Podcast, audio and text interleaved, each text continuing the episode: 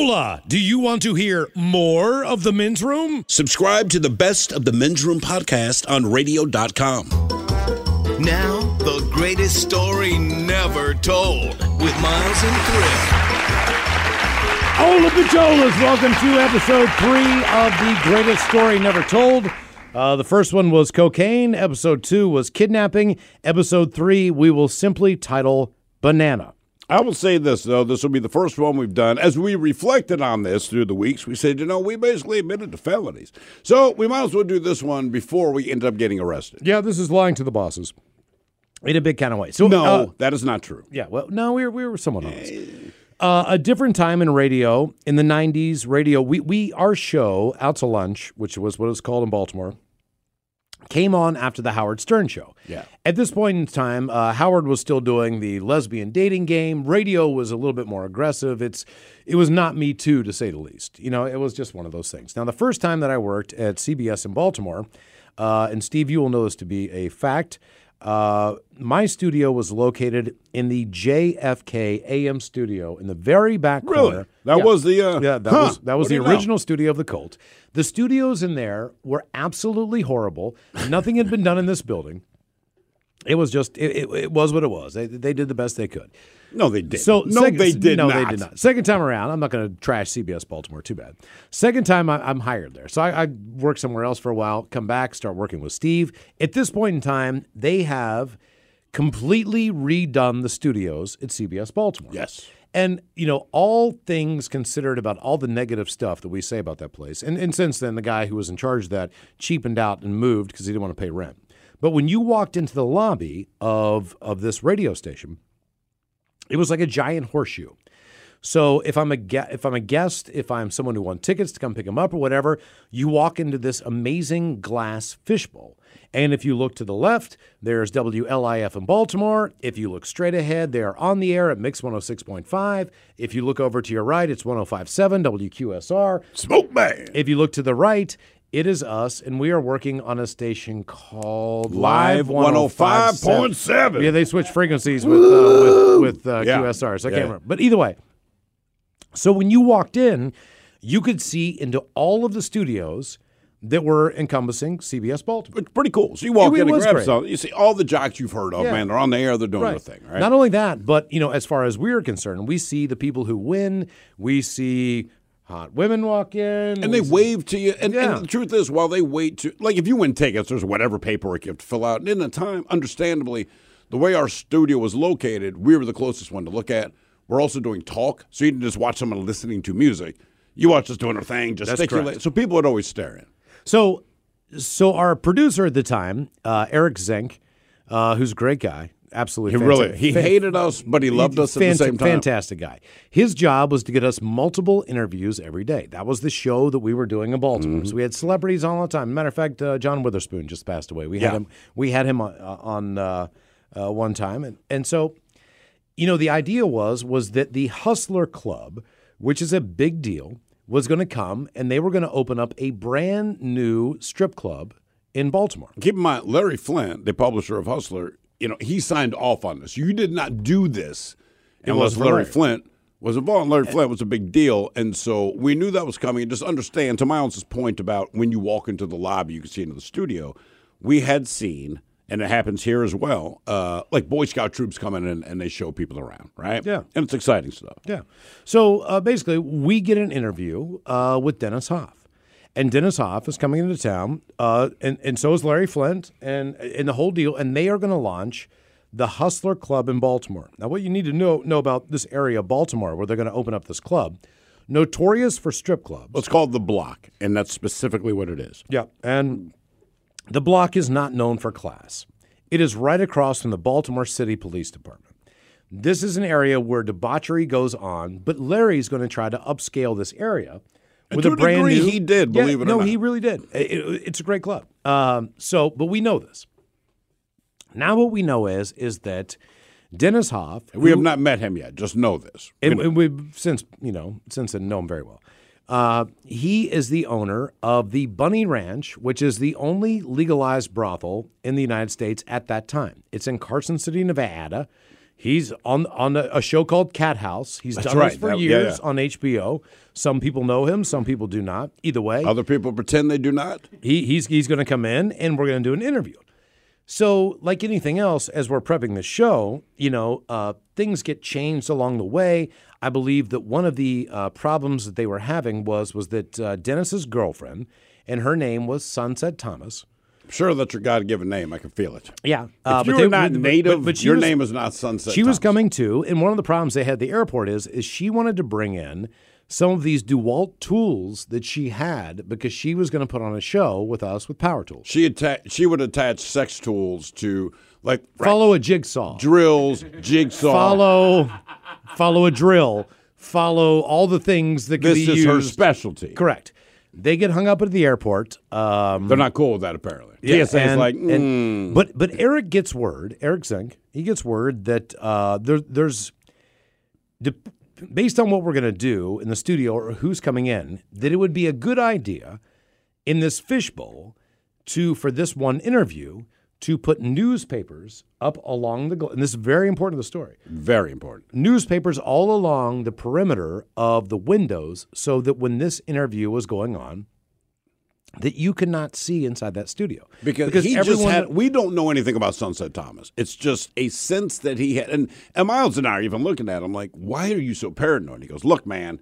One, I get a call from the airport says they're hung up. We're waiting for Sunset because their power tools and sex toys but won't fly. Mm, and he goes, Yeah. I just, I just have a feeling about this. And again, because Boy Scouts and other just normal people come in to do their Yeah. regular business. and i will give them credit and i will give them credit at that time cbs was was a company that was still on the edge of technology and when we did the show and we did this one of the things that they wanted to do very much so was to have webcams this is real new to the world. Yeah, they, they have a is. But- webcam real time. Yeah, but but it's but you could watch what's going on in the studio. So our show was broadcast on a webcam, Mm-hmm.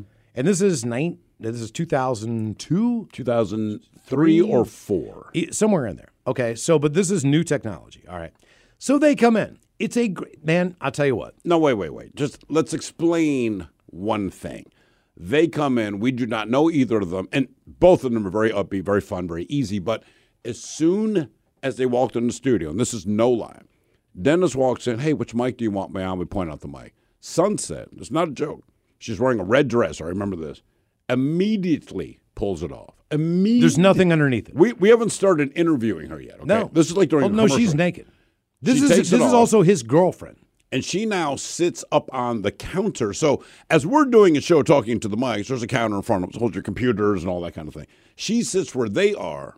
Picture you're sitting at a desk. She sits on your desk, butt naked, legs spread, and she's facing us, pulls the mic around. Has, Correct. This is how we're going to do the interview. We did not know this is going to happen, and I don't have a single complaint. In the meantime, the new uh, web live streaming services that they've just figured out with the entire service for CBS Baltimore crashes.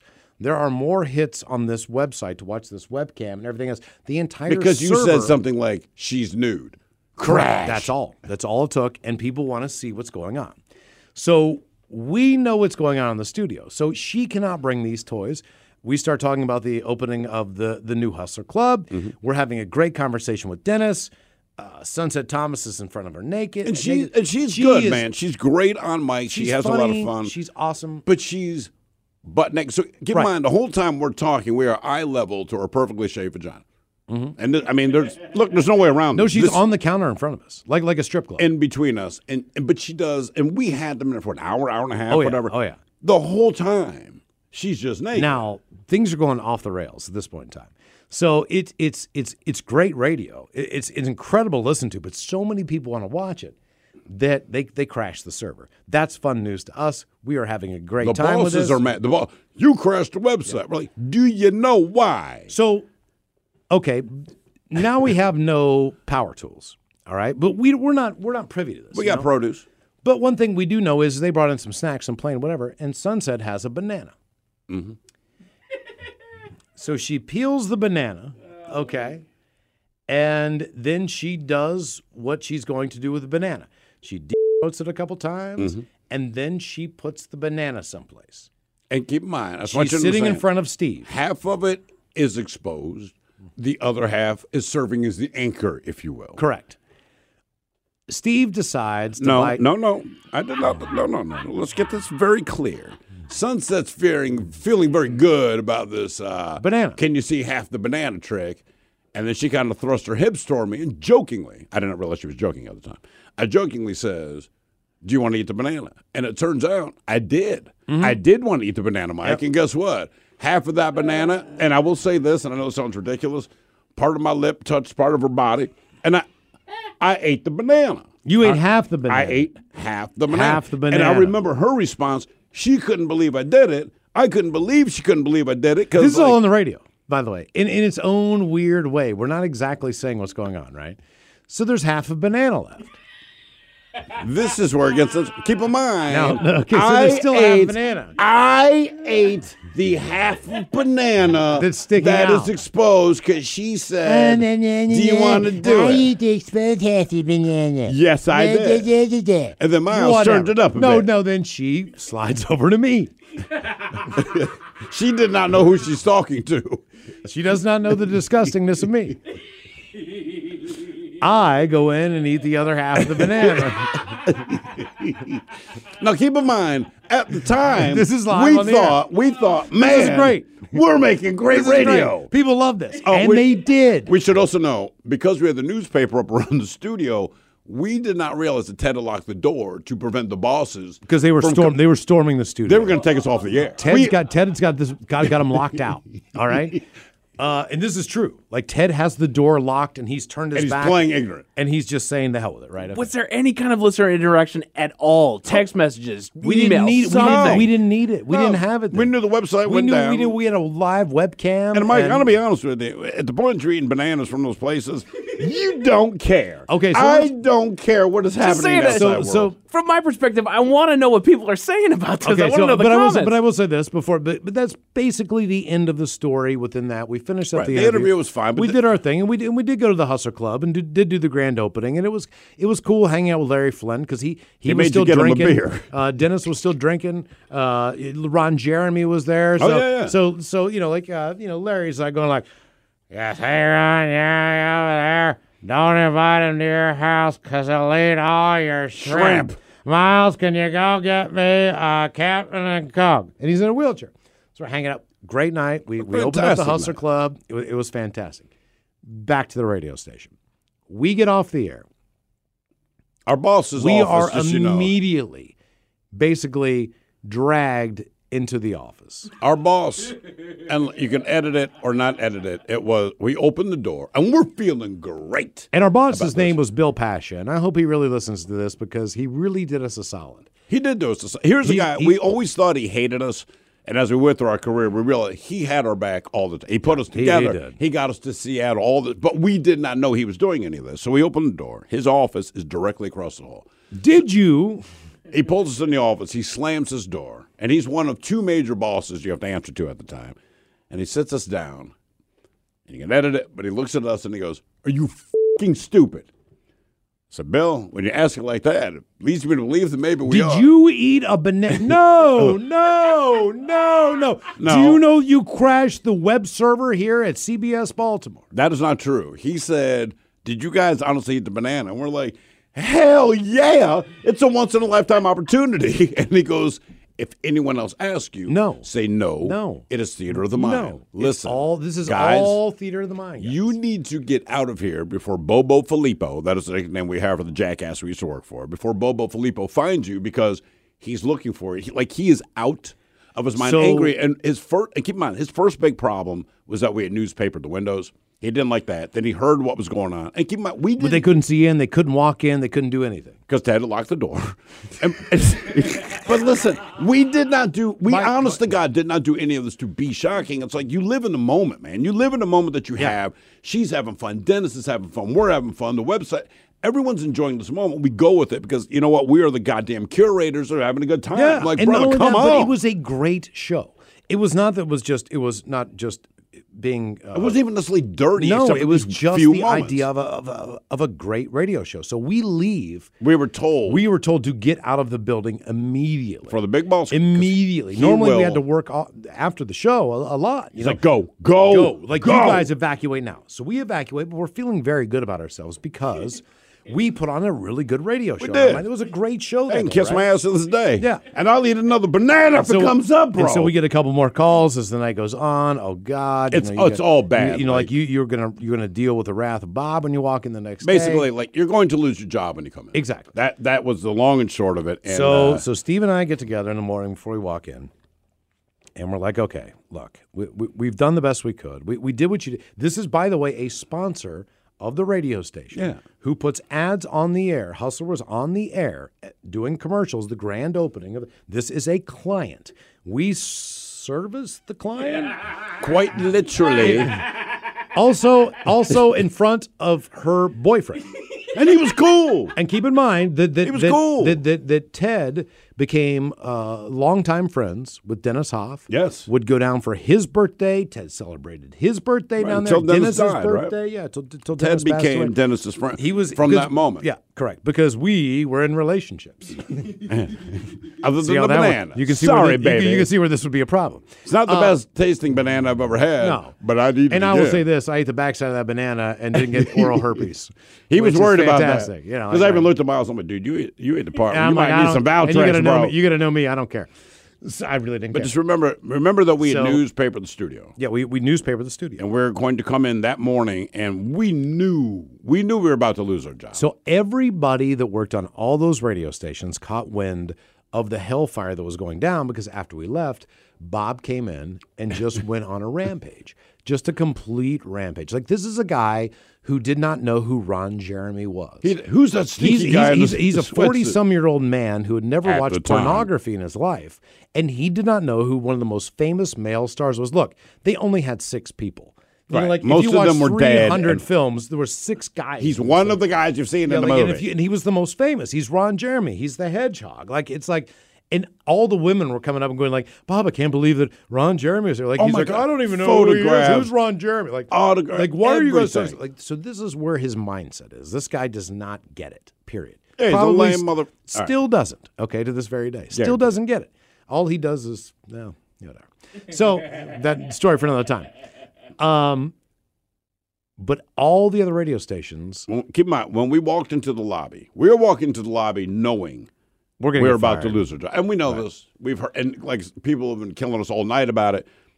We walk in and open these doors. I'll tell you this. To me, this is my personal best moment in radio. When you So, said, "You know what, man, we're doing something." If you look something." over to the left at the light radio station, which was light WLIF. That Light- was the station. Light I 102 my- or something like that. Light 101.9 Light miles. 101.9. I said Light it a thousand Right. goddamn times. Exactly. Well, I worked there for uh, for an overnight.